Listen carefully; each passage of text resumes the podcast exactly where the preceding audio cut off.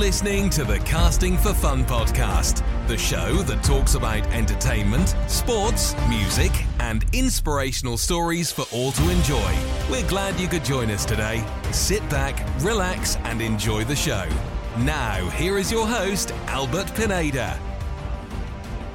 Welcome, everybody, to another episode of the Casting for Fun podcast. I am your host, Albert Pineda, and this episode is for Wednesday, August the 9th, 2023. Uh, for this week's episode, my good buddy Nick Turner returns to the show. I'm grateful that Nick was able to accommodate me uh, last minute. Uh, otherwise, I may not have had a guest this week. so thank you, Nick. And it's always a blast to catch up with him. Uh, as is customary when Nick's on the show, we kind of just do a random conversation. So it's a bunch of different topics that we discuss. And it's always fun and great to catch up with friends. Uh, I wanted to make an announcement here that next week we're finally going to get to the uh, uh, Temple City Friends reunion episode that I've been meaning to do for for several weeks now. Uh, actually, for a few months now. So Nick will be returning next week as well, along with his brother Tad, making his debut for the show. Uh, Derek Dupre will be returning as well, and our youth leader from our church, Jeff Haskins, and possibly even a few other guests. We'll see. Uh, but regardless, so I'm very excited that all of my these these awesome great guys are going to be joining me next week to uh, shoot the breeze and just talk about really fun things. But in the meantime, yeah, so Nick's going to be on today for this episode, and for anyone else who was interested in uh, knowing this, I'm sure probably many of you are aware, the Spider-Man Across the Universe movie is now available for digital purchase. So if you haven't already seen it I recommend buying it and watching it as soon as you can. Uh, I'm not sure when it's going to be available for regular streaming and which uh, streaming service will get it, but regardless, though, I think it's actually worth a purchase to get it. Uh, anyway, so uh, please enjoy my conversation with Nick. We again we talk about a lot of random great stuff that interests us, and stay tuned for next week's episode when I get to talk to several of my friends from Temple City.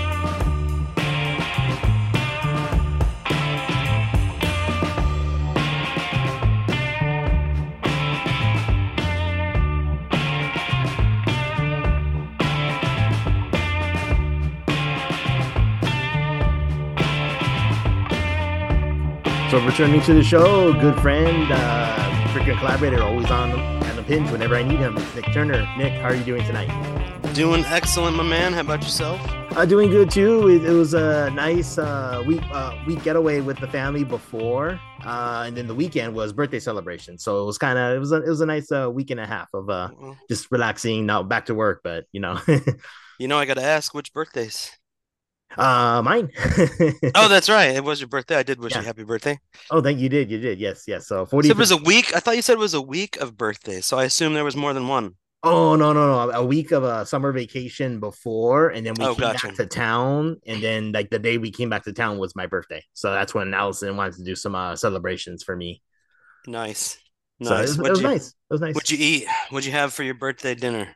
Oh, so actually, well, this kind of goes into our conversation. So, for those who are interested in checking out this episode, it's going to be just another random conversation between Nick and I, where we're just going to bring up random topics of discussion, which we think people will find entertaining. In fact, some ways, I think the conversation kind of flows more naturally this way. So, it's kind of cool. But, uh, so yeah, to answer your question, we went to Hollywood to hit out some spots that I wanted to check out.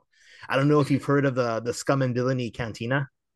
I can't is that a Star Wars thing? Yeah, it's a Star Wars themed bar on. Yeah, on yeah, yeah. Okay. So, so we went there. I mean, obviously we're not drinkers, but so we had some virgin drinks. But uh, their their their menu is actually pretty decent, and then they have like the the QRL scanner thing. Scan uh-huh. on your phone, order on your phone, and the the the servers bring you food. So we ordered oh. some chicken wings, uh, some nice. street tacos. It was uh, a, a, little pricey, but the the atmosphere is pretty cool. Like the inside really kind of does look like the the cantina from Mos Eisley. Do you think they pay licensing fees? I probably, yeah, I'm gonna probably do a little more research about that. But uh, it's kind of gathered a little bit of a following. In fact, I think uh, a fellow podcaster Kevin Smith does his show out there at the Scum and Villainy Cantina sometimes. Hmm. I wonder who owns it then. Yeah, that's a good question. How question. he knows them. Yeah, Hollywood to, Connection. They don't do anything for free. Uh. No, of course not. but uh, along with that, yeah, because uh, right in that area of Hollywood and Vine, you know, the Pantages theaters, right? Yeah. So that's kind of what's famous. But uh, I wanted to go check out Amoeba Records to buy some vinyl records, and then right. also to go to the Funko store. They opened up a Funko store in Hollywood. So it's kind of cool just to check all all those things, and they're all walking distance from each other. So normally Hollywood wouldn't be my first pick to like how to spend my birthday, but the mm-hmm. fact that all three were like really close, so we just pay for parking once was kind of cool. Yeah, yeah. It all you know, in the younger years, we might have been more daring and go to a concert or something or the beach or yeah. Now yeah. let's just get some music, get some good food. Yeah, we're good. Yeah, we're happy. But uh, yeah, 40, 43 is looking good. So um, and then uh, being time spend time with the family, you know, right. summer vacation before that, so that was pretty fun too. How'd the kids like it? They liked it, yeah. So we actually went beach camping at uh, Refugio Beach. I don't know if you've heard of that that particular state beach. Uh, just a little bit north of Santa Barbara. Okay, I have driven by it probably many times, but don't recall it offhand. Yeah, so, so right, right off the, the 101. So you take oh. the 101 north, you get up to that, that area. It was really cool. We we rented a trailer that they actually had delivered for us. So we actually had a, a full like camper to to camp in that we had to tow ourselves. Uh, Are you really camping?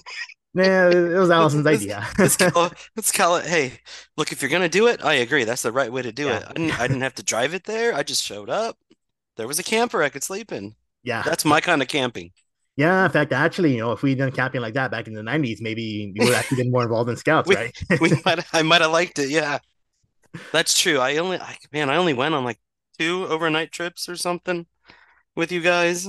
Yeah, yeah, yeah. That was not me.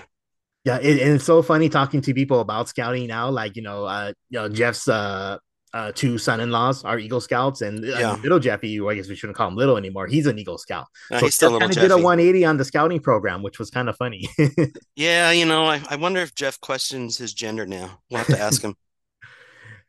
oh, it's funny, but uh, yeah, we'll, we'll, we'll talk to him about that when we we get everyone together. That's going to be really cool. By but, the way, are we sure he's even going to make it next week? Because part of me wonders if he'll call and cancel because he's got to go to Disneyland.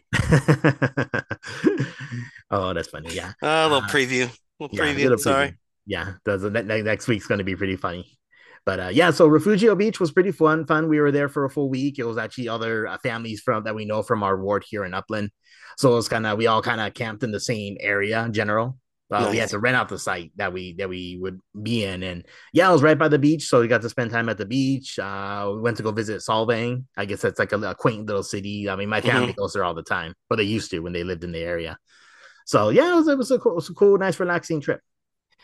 I'm not gonna say you know your own little private campground, California camping on the beach. That's not a bad. It's not a bad birthday. Yeah, not a bad weekend. Not a bad birthday week. That's uh, you know I wouldn't mind doing that. We went down to the beach this summer, but uh, not really real waves. Texas Beach. Oh, okay. They don't have real waves. Can't really surf here. Mm-hmm. Is that uh like uh Corpus Christi or where is that? Yeah. Okay. Uh, pa- there's you know I've been down there twice. There's like Padre Island, North Padre Island, South Padre. I'm probably screwing it up, but yeah, it's pretty wide coastline. Oh, oh okay, very um, cool. But yeah, calmer waters. There the first day we were there, there was actually storm, so there were surfers. Uh, the waves were not great, but big enough to surf. Mm-hmm. And half the people there were like, "Oh, we've never seen surfers here." I'm like, "Well, there was a storm." mm-hmm. So we just happened to be there for one day when they actually had waves. Oh, oh, cool! Very nice, very nice. So, so yeah, that's kind of what's been going on with me. But, but like as we mentioned before, with these kind of like random episode conversations, we kind of just uh bring up random topics that we wanted to bring up. Uh, so was there any particular that you would like to discuss? I have a few a few items on my agenda, but if you, anything else that you wanted to go ahead and bring up now while we have the time. You know, I feel like we can't get together. We always talk about, you know, what we talk about on the podcast practically because that's the stuff yeah. we like. Yeah. Anyway, I went to put notes together. Be like, oh, what would I want to talk about? And I'm like, one, Disney sucks. Two, Star Wars sucks. Three, Hollywood sucks. And I'm like, ah, why? I'm I'm not typing anymore. it's just a list of what sucks. That's not that fun. Mm-hmm. Um, but anyway, I don't know where you want to go. I've been following a YouTube channel called WDW Pro. They talk a lot on Disney, and uh, so yes, I do have a question, a Disney question, Albert. Yeah. Uh, do you think Disney's doing good as a business? Currently? Uh, you know, it's really hard to say. So I know there's lots of insiders who have the information who can kind of like uh uh report on like you know their their financial gains like you know their return on investments things like of that nature uh, i know the publicly traded companies usually want to keep that information private or as much as they can right so i don't True. know the but i mean the perception i think would probably be i mean you you look at the movies that have kind of been floundering like uh elemental for for pixar i mean i didn't see it myself and uh but my understanding was that was performed under budget uh, mm-hmm. as did uh, the Little Mermaid, the live action Little Mermaid. Then, of course, uh, obviously, it's well documented that Indiana Jones performed under budget. So yep. it just seems like uh, uh, Walt Disney Pictures as a whole has been kind of struggling a lot in, in 2023. And it, it might even have been, you go back to the previous year as well, like some of the other movies. I think uh, Lightyear. That was the other Pixar movie from last year that I think also yep. kind of underperformed too. So it seems that the film division's been kind of suffering uh, as far as the parks go, I, I can't tell for certain, but collectively as a whole, I, I, I guess they're doing well enough, but probably under what they would expect to do, right? No, I think they're doing really bad. From what I oh, hear, oh, really? the, okay. the parks are way down, particularly in Florida. Mm-hmm. I don't mm-hmm. think as much in California, but Florida for sure. Mm-hmm. Uh, but that, yeah, their park attendance is even down. That's why I just said Disney. Mm-hmm because I, I am thinking of everything. Yeah, yeah. Like the studios aren't doing well. Disney Plus isn't doing well. The parks aren't doing great. I mean, that's why I'm like, do you think they're doing good?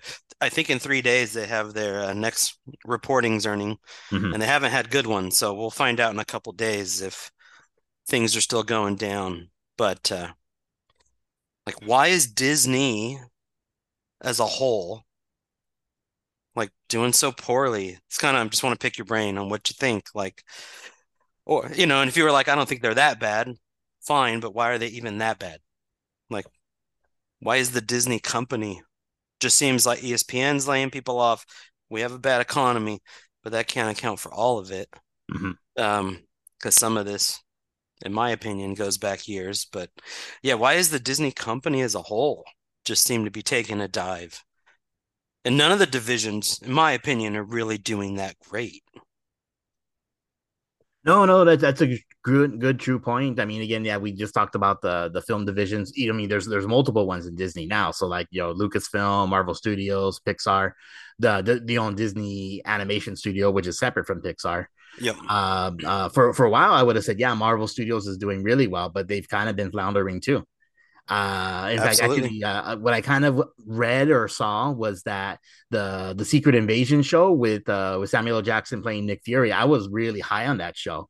And oh, now that it's it's finished and watched, I mean, I don't know if you wanted to jump into that, but yeah, I was kind of disappointed by what we got as a show. And I even saw that the streaming numbers for that one, along with the Ms. Marvel show from last year, were were down considerably mm-hmm. from some of the other ones. Yep. So it almost kind of seems that the fan interest is kind of waning a little bit uh, in that regard as well. But to answer your question more specifically, um, it probably kind of has to do with maybe just people being like, I guess, uh, tired of, of uh, Hollywood agenda. Uh, but again, it, it's interesting too from the point of view from someone uh, who maybe kind of likes what they're presenting. I mean, are are they putting their money into Disney? And sometimes it kind of seems like maybe they're not either. If if that makes any sense. No, it does. I agree. I'll actually my my opinion on it is that Disney's target audience used to be like families mm-hmm. and children. And I think so. I'm trying to look at it from like a business perspective, not woke and all that, but just yeah. like numbers and why. Yeah. What what could account for it across the board instead of just a division here, or even half. Like it's it's everywhere.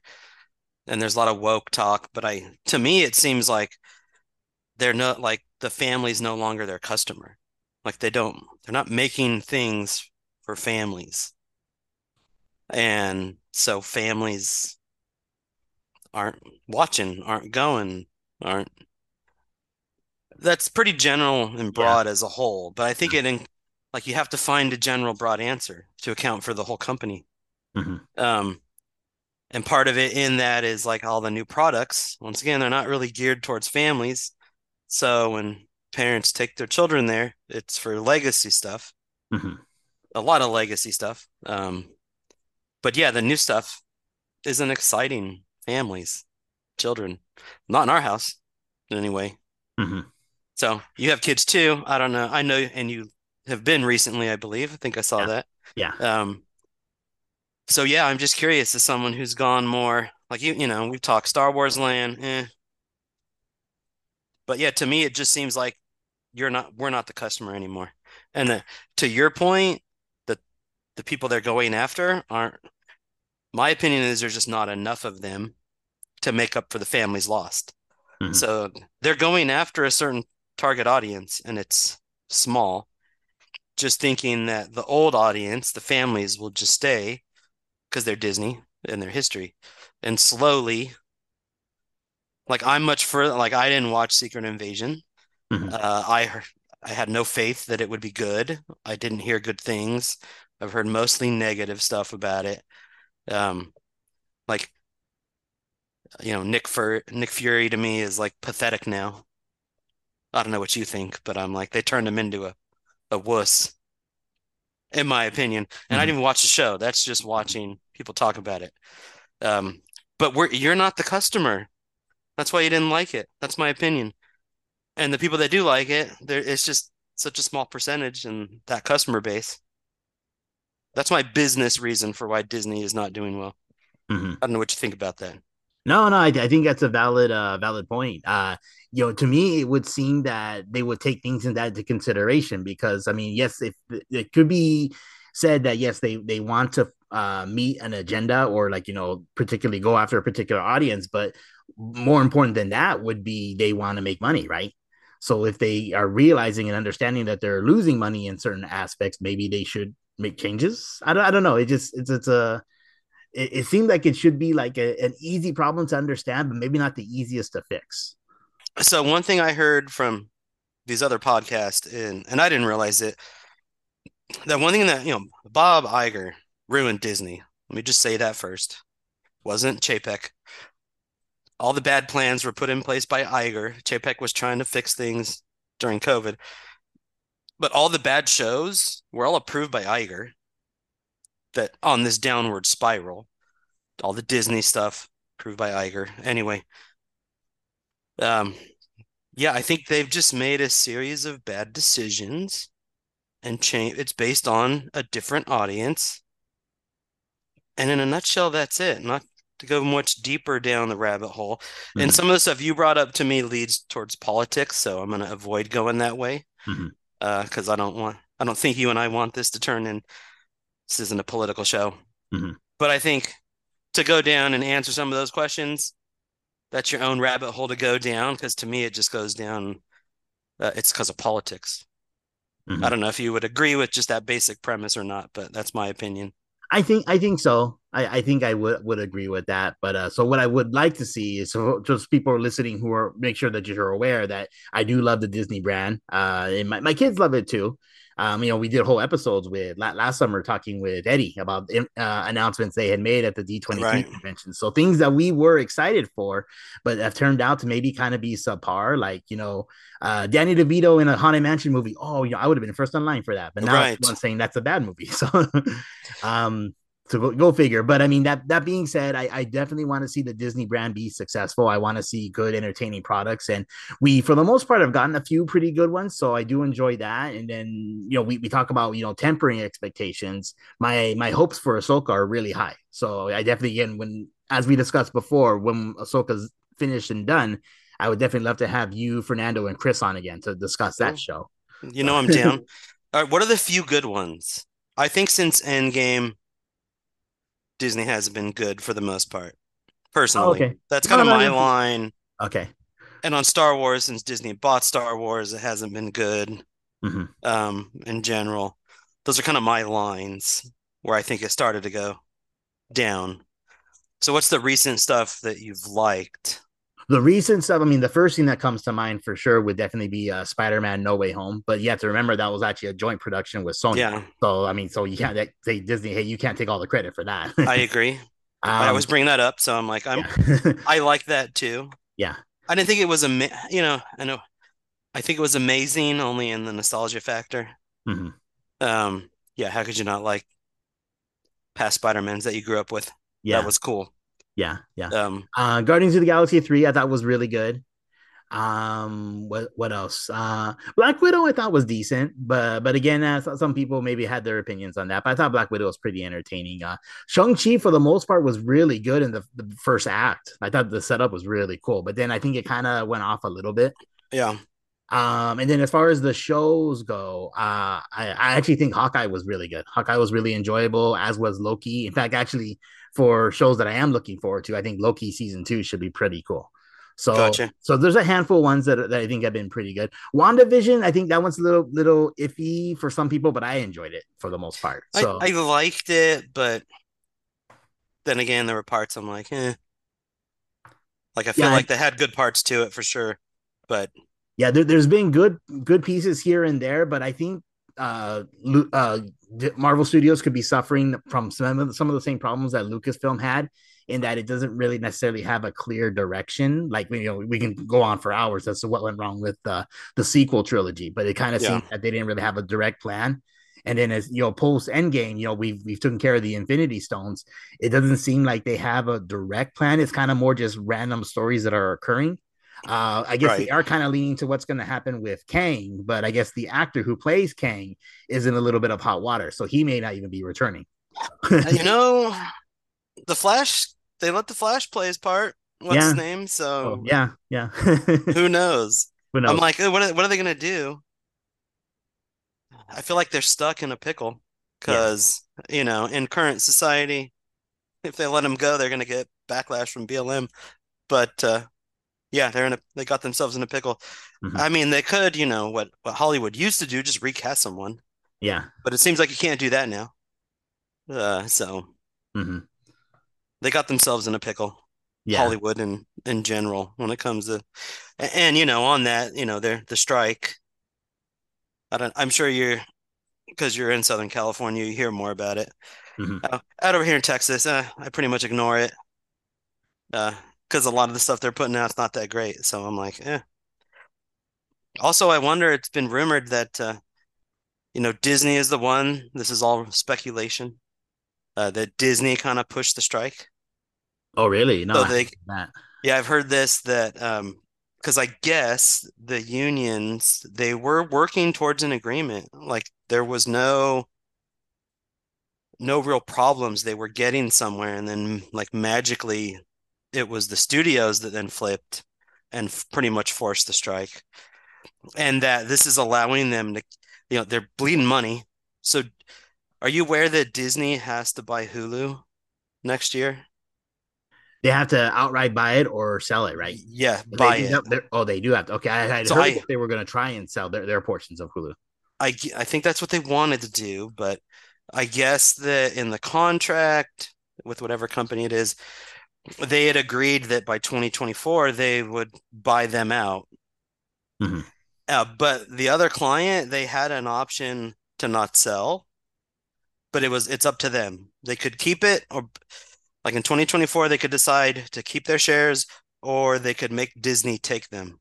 No, because the economy is going down, they want to unload it, so they're making Disney purchase the shares. Mhm. Um, so here's one reason people speculate Disney's gone down uh, was the Fox acquisition. That they paid too much money for Fox, uh, and things were good then, but they paid too much money and they haven't gotten a good return on that investment. Like Mhm. think of the Fox stuff they like just related to Marvel since they got Fox. We were all excited that like, hey, we're gonna get X-Men now and like these other properties. It's been a while and they haven't really done anything with some of the Fox acquisitions. So, but they Mhm. paid so much money for it, and I think they're gonna pay like double for Hulu what they uh, had to pay for Fox, and they don't have they have no cash. So Disney's in real financial troubles when you come because it's the compounding effect of the studios and Marvel and Disney not doing well, the park slowing down, and now you have to buy Hulu with an absurd amount of money. So now you hear layoffs. They're in their third round of layoffs at Disney, letting people go at ESPN too. There's talks they want to sell the FX networks, like because they have to raise the money to buy Hulu. So, uh, yeah, I'm I don't know how much of that you're aware of, but Disney's really in a financial like in one of the worst positions they've ever been in.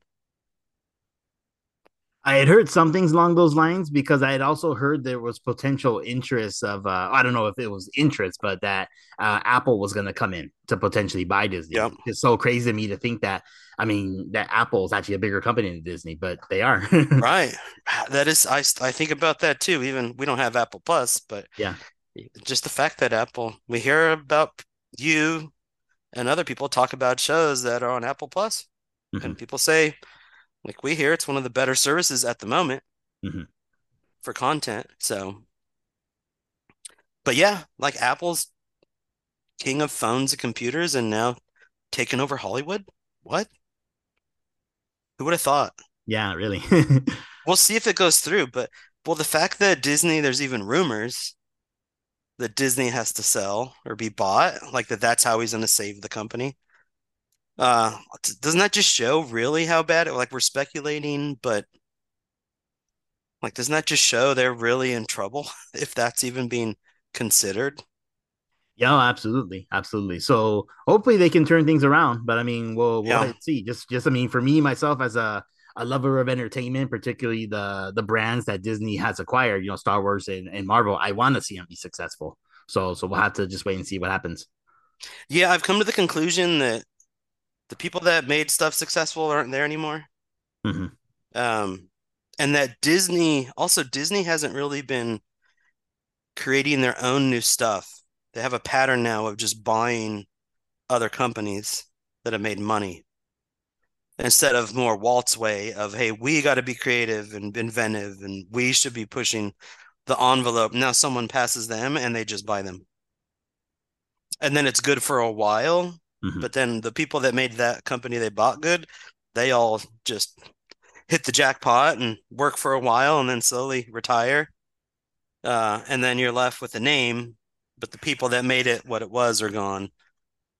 And uh, there's no new company to buy, pretty much, that they can afford.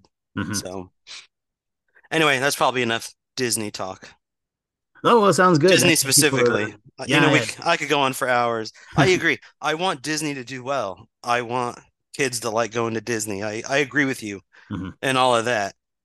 Uh, but I think South Park was right. Mickey Mouse is the devil. I think once again, South Park had it right so long ago. oh, good stuff. Good stuff. Well, onto a little more uh, lighthearted uh, topic that I wanted to bring up with you. So right now, I mean, you know, it's it's it's uh, August. It's the midst of like you know the dog days of summer. So you know, we're past the Fourth of July. We're past like a lot of the big blockbuster movies that would have been good in the past. I mean, I remember like summertime in the box office. So the, I was going to the movies was really fun before. Uh, but again, uh, so right now it just kind of seems okay. What do we do to beat the heat? Usually, if we were all together, we would be barbecuing. With Yep. the, just like the coolest thing to do, and then waiting for the the fall uh, season of football to come back, things like Yeah, that. we'd be watching the Dodger game. Oh, Dod- know. Dodgers, yeah, yeah, absolutely. So, I mean, there's entertainment available, but it's just kind of like you know when it's you know it's 100 degrees every day, and you're just kind of tired of it. It's almost like you'd rather just for it to be fall and go back to school. Hmm But, uh, but anyway, so I wanted to just bring up summer barbecue. So that was one of our favorite things to do as a group of friends, which was really really cool. Uh, and again, uh, uh, Los Toros. I mean, we were like their number one customers, right? We were just buying meat all the time from that particular Yeah. market in uh, in in South El Monte. Yeah. Uh, so, anyways, I just wanted to ask you, like, what are you barbecuing these days? What have you been doing uh, to for to for feeding your family? As far as like introducing them to to the good barbecue, and I know you're kind of limited, right? Because there's no carne asada in Texas. I make my own. So I've gotten around that problem because I have, I don't know if I told you this. I have Los Toros marinade. Oh, you have mentioned that, yeah, yeah. Yeah, I have their beef and chicken marinades I can make here. So, as you mentioned, we used to go there so much. You know, for people that are listening, when Albert and I both served our missions and were out of California for two years, like that was a store that recognized like we were gone. And like my older brother Tad used to go in there and they'd be like, "Hey, where's, you know, where's your friends?" Because now Tad was by himself instead of a Uh-huh. group of guys. So Yeah. yeah, when we got back, and then we, I think we even went more after the mission. Um, but I developed a relationship with with some of them and kind of convinced them you know, they didn't understand that. Particularly, I was talking to him about my sister Brandy in Indiana that there's no carnicerias Mhm. around. Like they just don't have the culture down there. And he's like, "What?" And I'm like, "Yeah, that like it doesn't exist." Now, could today. This is 10 years ago, um, roughly. And uh, so yeah, he agreed like because I told him I wanted to buy meat and ship it to her, but I'm not sure how to safely do it. Got to have dry ice. Then I talked with him like, well, what if I just shipped the marinade and she bought her own meat? Because then it wouldn't spoil. So Mhm. anyway, I have the marinade now, and you can actually you can actually walk into the store and buy it, Albert. Oh, cool. Uh, Now they'll sell you the spices, but there's a liquid you got to buy. Mhm. Um, and the liquid I can order on Amazon. Comes in a gallon jug. Once again, they showed me what it was. Uh, I order on Amazon now. Shot, arrives at my door, add the spices, and I put it in the extra fridge, and I can make carne asada and pollo whenever I want.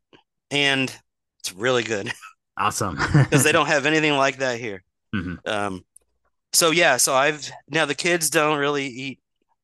They're still kids. They eat chicken nuggets and Mhm. things, but Sarah loves it. But we we still do carne asada. We did a lot of we've done a lot of chicken. Anne's favorite thing is hamburgers, so I grill a decent amount of hamburgers, and I occasionally try to smoke stuff, but I'm not good at it at all. Mhm.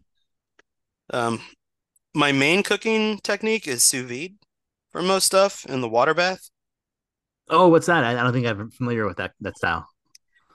Uh, so you put actually, let me turn the camera here. So if you look, that black thing on there that has something sticking out the center in the center Yeah. of the table, Yeah. uh, what that does is that's a container with water, and when you turn it on, you can pick a temperature, and you can cook meat perfectly. So, Oh, like cool. chicken, for example, you know, the worry is you're always going to undercook it. Someone will get sick, or you're going to overcook it so no one gets sick and it's really dry. You put the chicken in a Ziploc bag or a food saver bag, and you put the water at like 150, and you put the chicken in there for an hour, and it's perfectly cooked, but it's still really juicy and tender. And then you can throw it on a pan, a pan in the kitchen to sear it. So it takes longer to cook, but it guarantees good good chicken every time. It's not undercooked or overcooked. Um, so I cook all my steaks in there, and then I put them on the grill to sear them. Um, I'll leave in for my carne asada. So I remember back in the day, you know, for all our barbecues, like someone had to be out on the grill cooking the meat, and at some point meat comes in and people start eating, but the chef or the griller, you know, just picks at it because he's gonna eat last because he's Yeah. got to cook all the meat. Mhm. So now when I have a party, this this might blow your mind, but I this is my favorite thing about it. I'll actually cook the meat and the chicken a day before on the grill. And I like the chicken will be undercooked. I just put it on there to get those grill marks on it on the outside, but if you cut the center, it's still raw. And I'll dice it into little cubes. Now the nice thing, Albert, is it's the day before. There's no hurry. Yeah. I don't have to make sure the meat stays hot. I don't like I literally I'll take the chicken off the grill and I'll leave it on the countertop for 30 minutes. I won't even touch it. I'll cut it all and I can put it in a bag and put it in the fridge. And then the next day, I just put it in the water and it stays in the water all day. And when we want chicken, I just pull it out, dump it in a bowl, and I have like unlimited meat that's hot and not overcooked. And it's the greatest thing because, like, if there's a bag we haven't used at the end of the night, just put it in the fridge or you can put it in the freezer. Um, but yeah, it's changed with with meat, beef, and chicken. It's it's changed my life. I can cook a party for 100 people and have like all the meat ready the day before. Dude, don't have to spend any time. It Mhm. just sits in there. And when the when the tray gets empty, you pull the bag out, cut it, dump it in. And then when that tray when it gets empty again, you just pull it out, cut the bag, dump in another pound of meat that's hot, fresh, juicy. Uh, I'll have to talk to you about it more offline because I could go on for hours. But uh, if you like chicken, it's my favorite thing. Oh, that sounds perfect. That sounds just absolutely like the the best way to do it, and, and solves the big problem, like you mentioned, because uh, the cook would actually have to be uh, sneaking in his own bites here and there just to make sure that he doesn't miss out on anything. So Yeah. I think sometimes with our barbecues, like half the meat will be eaten before we're actually serving to everybody. We're just like wanting to jump in and grab something. No, that's what I said like it's great because now uh, you don't miss the football game, you don't miss the baseball game. You just Yeah. do it like you. I've even done it like days before and just thrown the stuff in the freezer. And the beauty is when you reheat it sous vide, you can't tell that it was cooked two days ago. You cannot tell. I've I've done experiments with Sarah and other people, Mhm. and they think it like I've done steaks, put them in the freezer for. I've cooked them, put them in the freezer for three months, take it out, just let it thaw out, put it in the fridge, and then sear it on the grill, and they think it was just cooked. Uh, but it was actually cooked six months ago, and you can reheat it the next. It's amazing. Dude, that is amazing. You know when you you know when you reheat steak, you got to do it in the oven because the microwave it doesn't taste good as good. Mhm. I don't know if I don't know if you ever if that's your opinion. To me, beef doesn't reheat well in the microwave. No, no, it doesn't. In fact, Allison and I have the problem of like not eating re uh uh leftovers because like it doesn't taste quite as good. So we like we just forget about it and then oh it's old, no, let's just throw it away now. Yeah. Heat it in the sous vide, it tastes like it was just cooked. Oh, very So cool. I'll even I've done corn in there. Like you can do you can get pretty wild. I've reheated other foods too. Um, because yeah, it just takes time. Mhm. So you gotta have make sure you have the time to do it. But once again, I've kind of gone around that by trying to prepare stuff a day before, like cook it the day before. Um, so now I'll well, what I do, I'll go to Sam's or Costco and buy the big, you know, five or six pounds of chicken breast. Come home, sear it, cut it, marinate it, sous vide it, put it in. Uh, I bought it so because I do it often enough, I bought a food saver. Mhm. So you put in a food saver and seal it and throw in the freezer, and just I have you know like one pound bags of meat. So when we want, you know, meat, I just go grab a pound of meat, put it in the water. It's ready in an hour. Tastes like I just made it. Uh, or like even for just even for white man tacos, uh, or Ann likes manwiches. We'll cook up like two pounds of it, and I'll just put them in little bags, fr put them in the freezer, and then to reheat it, I just throw it in the sous vide. So anyway, I should stop talking about it because uh, the sous vide. Uh, I want to get better at smoking, Mhm. but uh, just I think I got a crappy smoker. I have a cheap smoker. I have a pellet grill. I don't like it that much. It's a cheap one, so Mhm. I'm I'm blaming the cheap smoker. At least 50%. Half of it for sure me. yeah. Uh, but yeah, so we I don't know if you remember uh, Tom has cows. Oh I don't know yeah, yeah. Mhm. So we slaughtered cows over a year ago. At his place. We didn't. We had a he had a butcher slaughter. Oh, okay, that that would So him, sorry, yeah, him and a couple. So when Tom got the cows, I was like, "Hey, I want in, man. Like, can I call dibs on a cow for me Because I'm like, oh, that like I've always heard the stories of Yeah. people we knew in U know in Utah got a freezer full of meat. I'm like, all right, that's gonna be the greatest thing.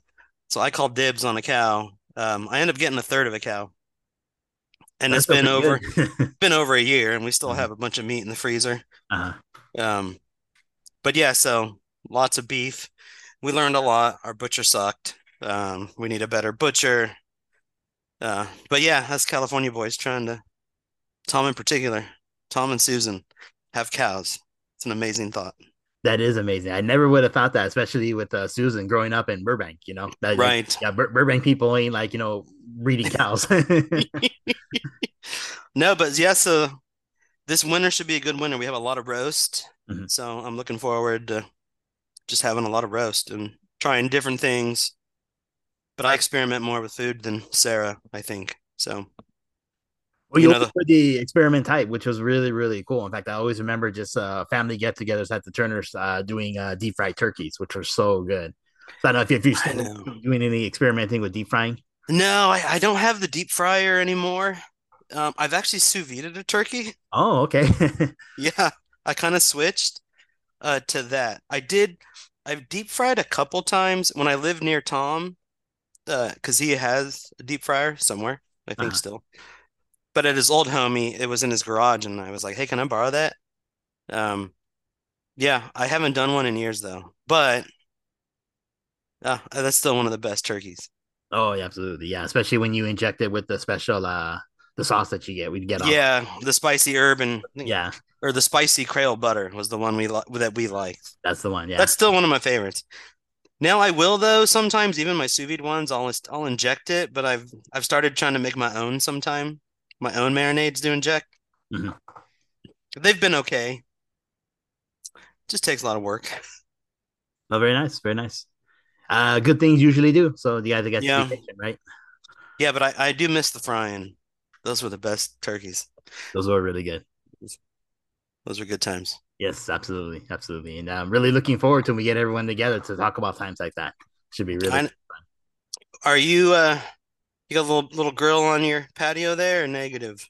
Uh no, there's a community grill, which again we have to share. But I mean, it, it yeah, it's Gotcha. a decent grill. But uh, we we cooked up some steaks the other day, actually. So friends, uh, I think you knew Tony Aguilar, right? Oh yeah, yeah, of course. Yeah. So him and his family live in our complex. So Yeah. they, they offered to to grill me some steaks for my birthday, which was pretty cool. Nice. So so yeah, so so he uh marinated himself and then Sierra did it as well, and then we just sat there and cooked it together, and it was pretty good. Man, speaking of that, you know, I was thinking the other day, ah, I miss Greenfields. Is it is it still there? Greenfields is still there, but it's under a new ownership because it has a new name, and I forget Okay. what the new name is. But Is uh, it ah, it have you been there since? no, I haven't been there since we moved. Uh, I really wish I had taken more advantage. So, for those who are unaware, uh, Nick and I we lived in uh, Covina. We were roommates together for many years, like eight years together. Mhm. Uh, and then down the street from us was a really cool Brazilian churrascaria called Greenfield. So yeah, it's the kind of uh where they ser- serve you the the meat on the the swords, and just all Yeah. you can eat. Just pile it on until you tell them no more. I'm done. Uh, anyway, so when when Allison and I got married, Allison loved it too. But I mean, like we got a li- little more into uh eating in because you know we want to save money. You know, we're, we're poor. Now Not I poor, but gotcha. mean, yeah. Greenfields was not a, a cheap dinner, so Yeah, yeah. And then when we moved to Upland, I mean, I just kind of completely forgot about it. But I remember driving by. I think we were visiting the Holtz Claus or something like that, like a year ago or 2 years Mhm. ago. And we drove right by, and it's oh, it's called something else now. It's not Greenfields, but at least it was still there. So That's funny. Jeff sent me a picture the other day. It's been a while, but he sent me a picture of a menu that I couldn't really read. Just the front of the place and was like, "Where am I?" And I'm like, "It was Taco Treat," and I knew it. Oh, Went by, I got some deep fried, uh, some chimichangas, deep oh, fried very cool. burritos. Very cool. Before you said taco treat, though, I would have said, oh, maybe he's sending you like a Dino's uh, menu. Oh man, Dino's another great place. Yeah, yeah. Don't have anything like that here. Episode. Nothing like that here. We got good barbecue though, man. You got you know, when you come out here someday, you'll have the best barbecue you've ever had. oh, I, so, definitely want to. I should say some of the best because, you know, many states have great barbecue.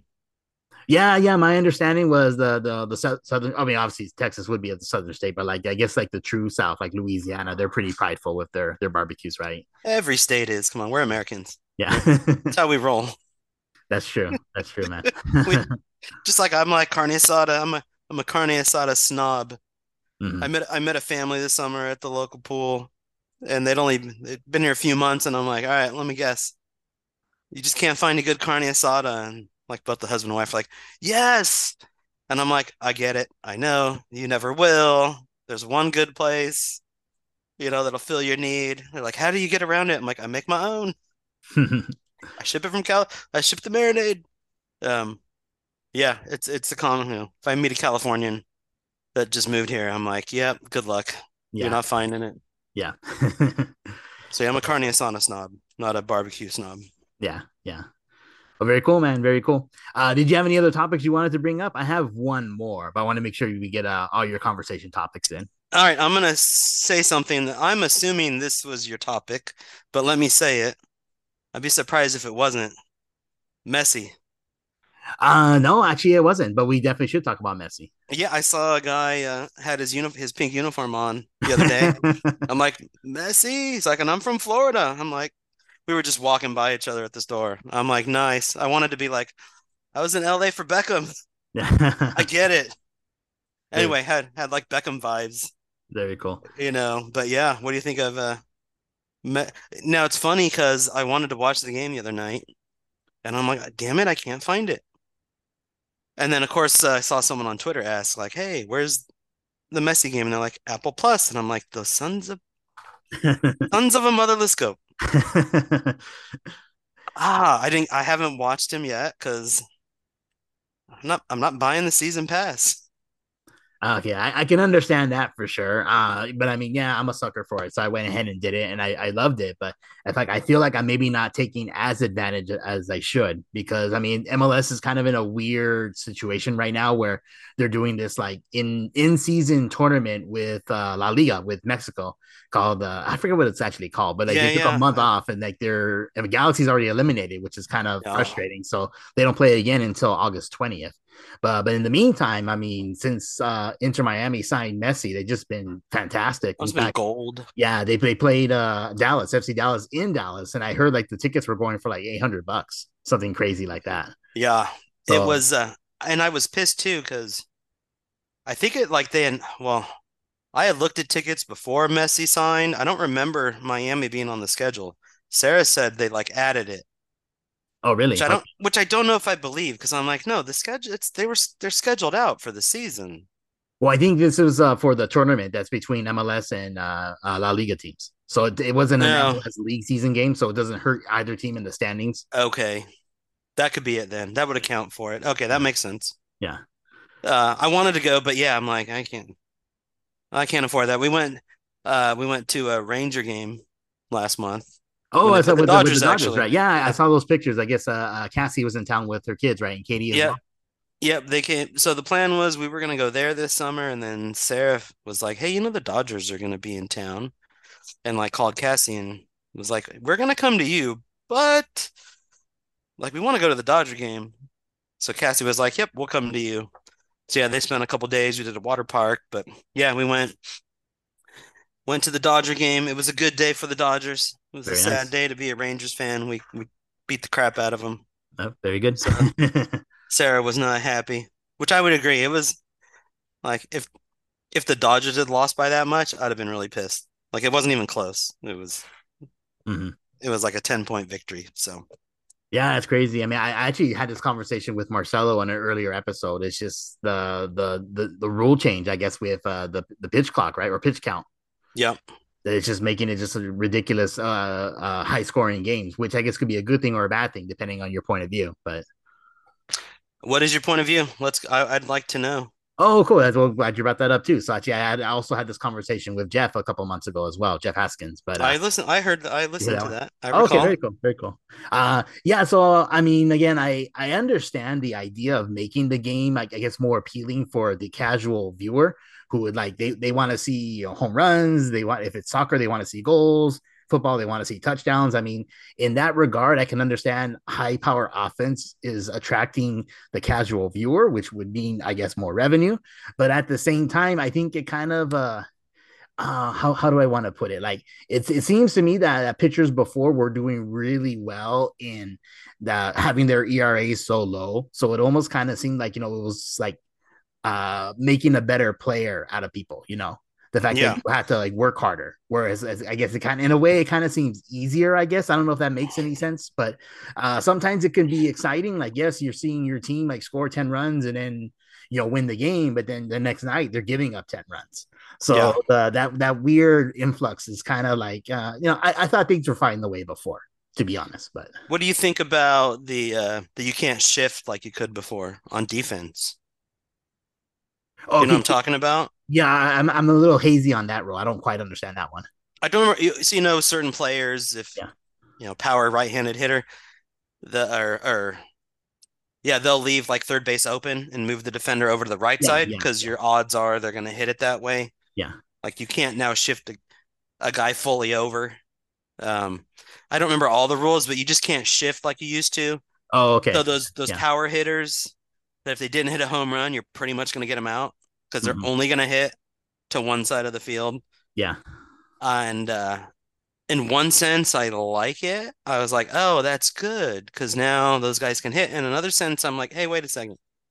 Like, this is a game. Defense figured out your weakness, which is what you're supposed to do in a Mhm. game. You find the enemies or the other team's weakness and exploit it.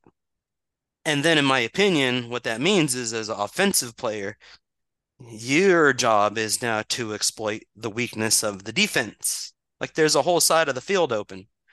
If you can just hit it to the other side of the field, it's a guaranteed hit 100% of the time. Mhm. So, like, I don't like that you can't switch anymore because I don't think it improved the game. Personally, I don't think it Yeah. improved the game. I think it meant it just made it so that these these power hitters don't have to learn to hit the other direction, Mhm. which is going to mean less home runs. But it's a guaranteed on base if you could just hit opposite field as Yeah. that power hitter. Yeah. Like if you could go opposite direction, you can make the defense have to cover that and keep your odds open better for the other side. So I feel like they they just hampered the game Mhm. uh, and are trying to make off offense more easy. Mhm. Not because the offensive player is better or they're exploiting a weakness. It's the opposite of that. It's Mhm. basically cheating, in my opinion. Yeah. And the pitch clock, I think I think it's dumb too. So Mhm. Yeah, yeah. But I'm wondering if uh, you know MLB's actually noticed. I mean, is it making a difference? Are they bringing in more viewers because of the the high scoring games and the shorter games? Right, games are about uh, 30 minutes shorter than they were before. Is that right? I think it's like 20. 20. It's 20 to I just remember the season's gone on longer. I remember when it first came out, when people announced how much time was saved, it was like I think the first report was like 15 minutes, and it was like, oh, all this for 15 minutes. But maybe as the season's gone, it's increased that a little bit, but still, like that was part it's part of the dance in the show, like and the game. Mhm. Like like games used to be faster, uh, but then people started exploiting weaknesses and slowing down. Just like, you know, when's when was the last time a I shouldn't say last time, it happens every season still, but like in our lifetime, we're probably going to see a season where there's not a single pitcher that pitches the whole game, nine innings. Mhm. But when we were kids, we saw that all the time. Mhm. So the game is changing. Uh, but I think, you know, I think a lot of the sports have gone down. Basketball's down. Um, everyone's trying to kind of keep up. But yeah, I, I don't think the changes are good for the game. I agree with you that there might be some short-term advantage, but in the long term, I think it's going to cost them. I Mhm. don't know what that means though, but I'm not a fan of of the MLB changes. Mhm. Marcelo seemed to think that they were possibly going to change things back after just one season, but I mean, we'll have to just wait and see what's going to happen. No, I mean, I think the plan too is the uh so even I'll touch this on on soccer. Like uh, the computer calls, I don't like it.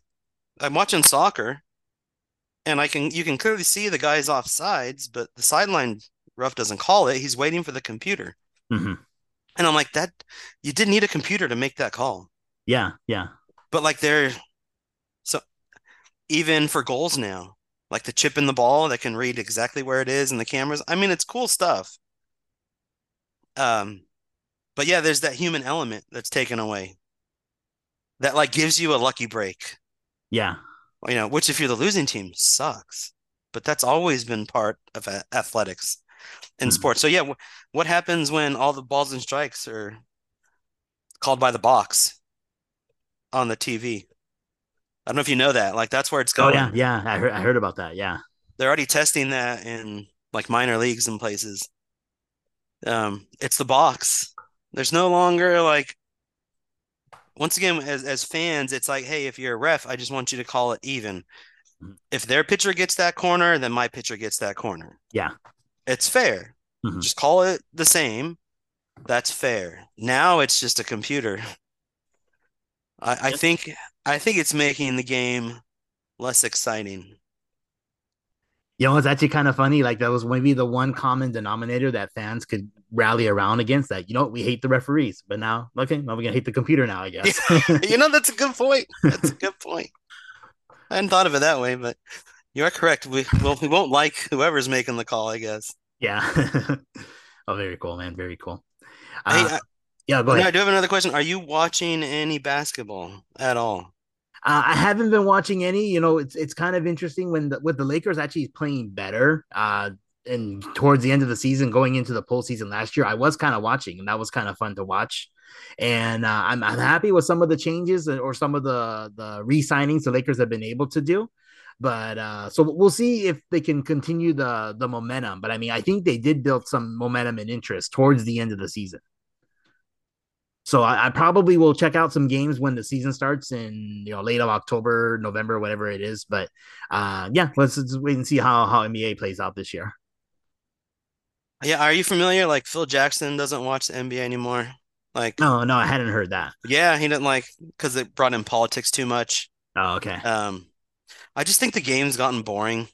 It's nothing but like people shooting threes, no defense. hmm I just don't know if you've noticed any of that. I don't really watch any games anymore. I watch stuff on YouTube. I see highlights and hear people talk about it. But uh, I did one? notice. I mean, again, going up with the same uh, idea with baseball. Yeah, there's been tons of high scoring games where like both teams are scoring like 130 points in the game, Yeah, which is like kind of ridiculous. But like, yeah, you're right in that defense has kind of suffered, or or players just aren't really interested in playing defense. But um, no, I mean, I I, I still enjoy the game for the most part. So we don't have to go long on this, but I, I heard the other day, um, you know, that our Olympic team, we're gonna lose. Our Olympic basketball team, we're gonna lose again. Oh, And I was like, huh, are we gonna lose again? And I'm like, man, who's like who in basketball is an OG tough, like a Jordan, a Kobe? Eh, it's gonna come back, make sure you win, a Magic. Like they're not there in the league anymore. In fact, I heard a lot of the best players in the league aren't aren't gonna play because they're like, what's in it for me? Not not paying enough. yeah. Like, man. Anyway, so I only want to say that now. So after the Olympics happens, we can find out if I am correct or not that we are not going to win a gold medal. In fact, we might not even medal. very nice, very nice.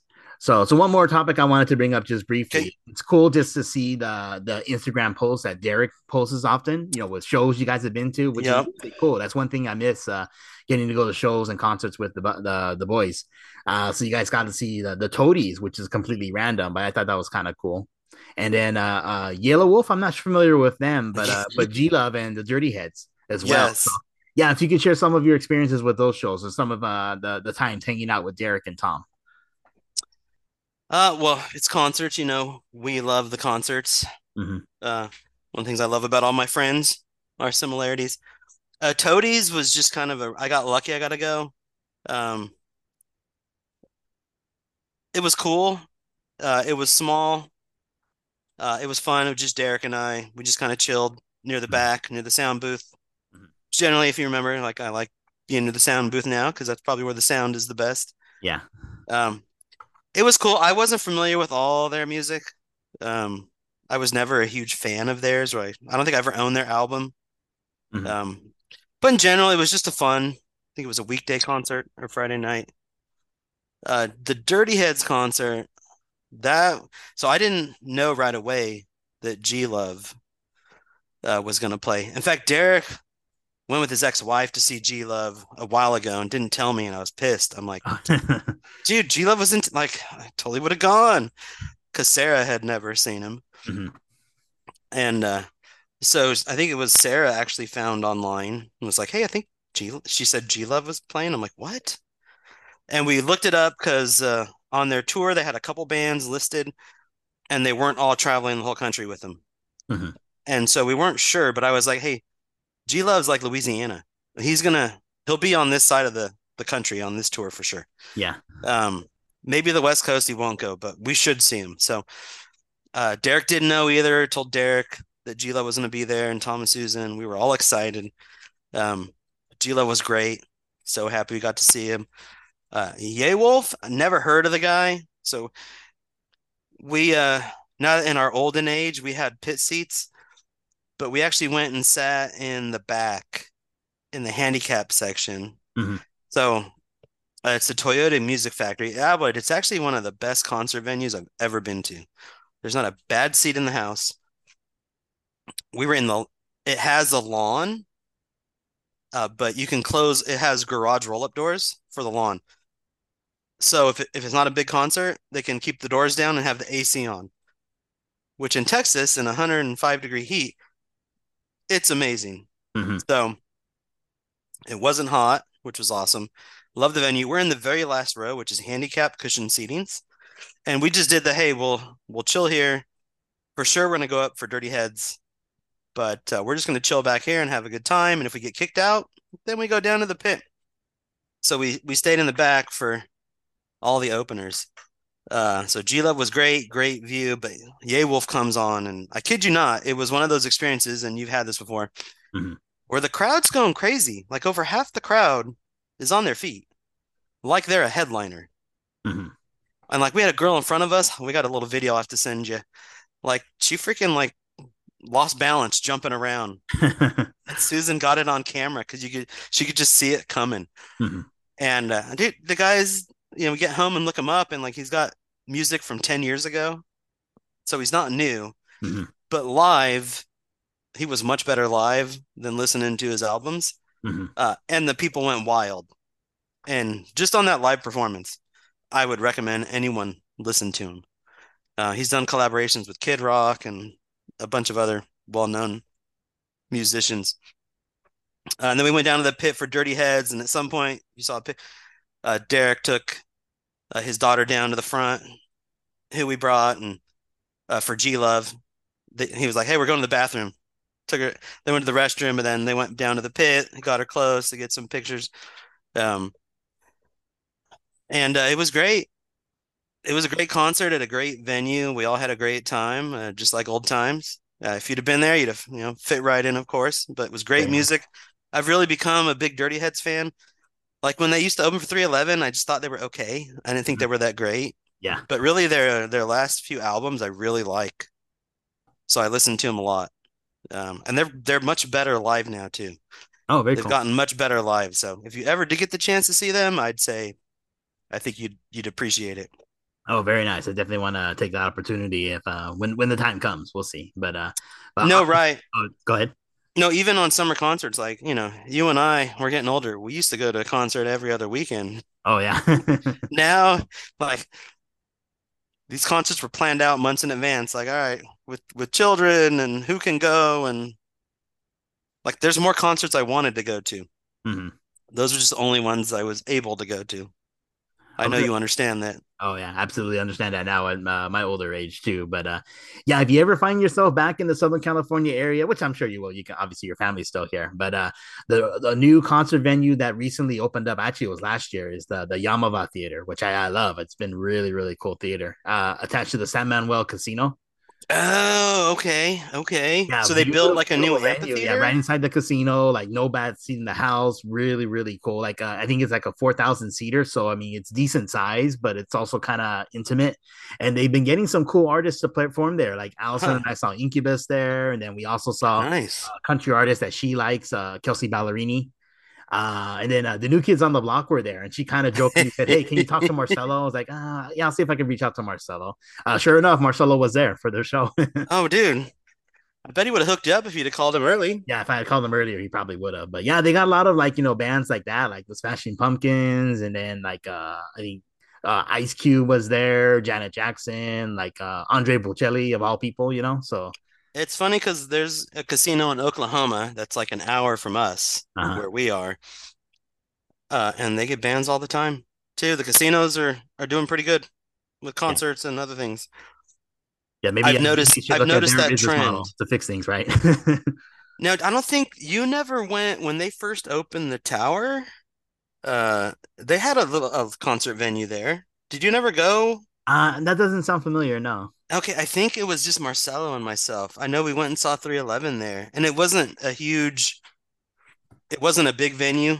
Um, it was a standing room only, I think, from what I remember. And uh, but yeah, I remember going out there. That's where I don't know if you remember see if this brings your memory. There was a guy that used to, he was blind. I don't even remember the blind guy that used to go see 311. Oh yeah, yeah, I do remember him. Yeah. That was I that was one of the places, if I recall, that I, I really remembered him because like after the concert, he was like, Hey, I need a like people were talking like he needed a ride to LA. like he had gone there on his own, blind. Yeah. and like, yeah, I just came and I'm going to the concert tomorrow night. I gotta get to LA. I don't know how I'm getting there. And everyone's like, All right, who lives near?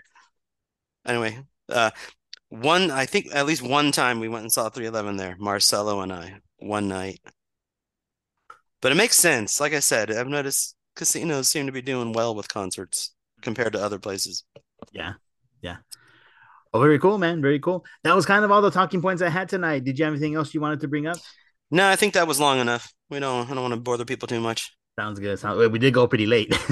but... I lost track of time there. That that actually went by really quick for me. So yeah, it did. So I had to take that into consideration when we have the whole guys. But I, I anticipate that we're going to go really long for that one. So doesn't have to be like a five parter.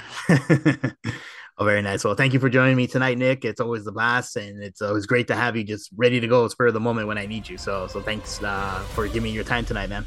Anytime, always here. Okay, thanks a lot, Nick. So you've been listening to the the Casting for Fun podcast. Thanks, everybody.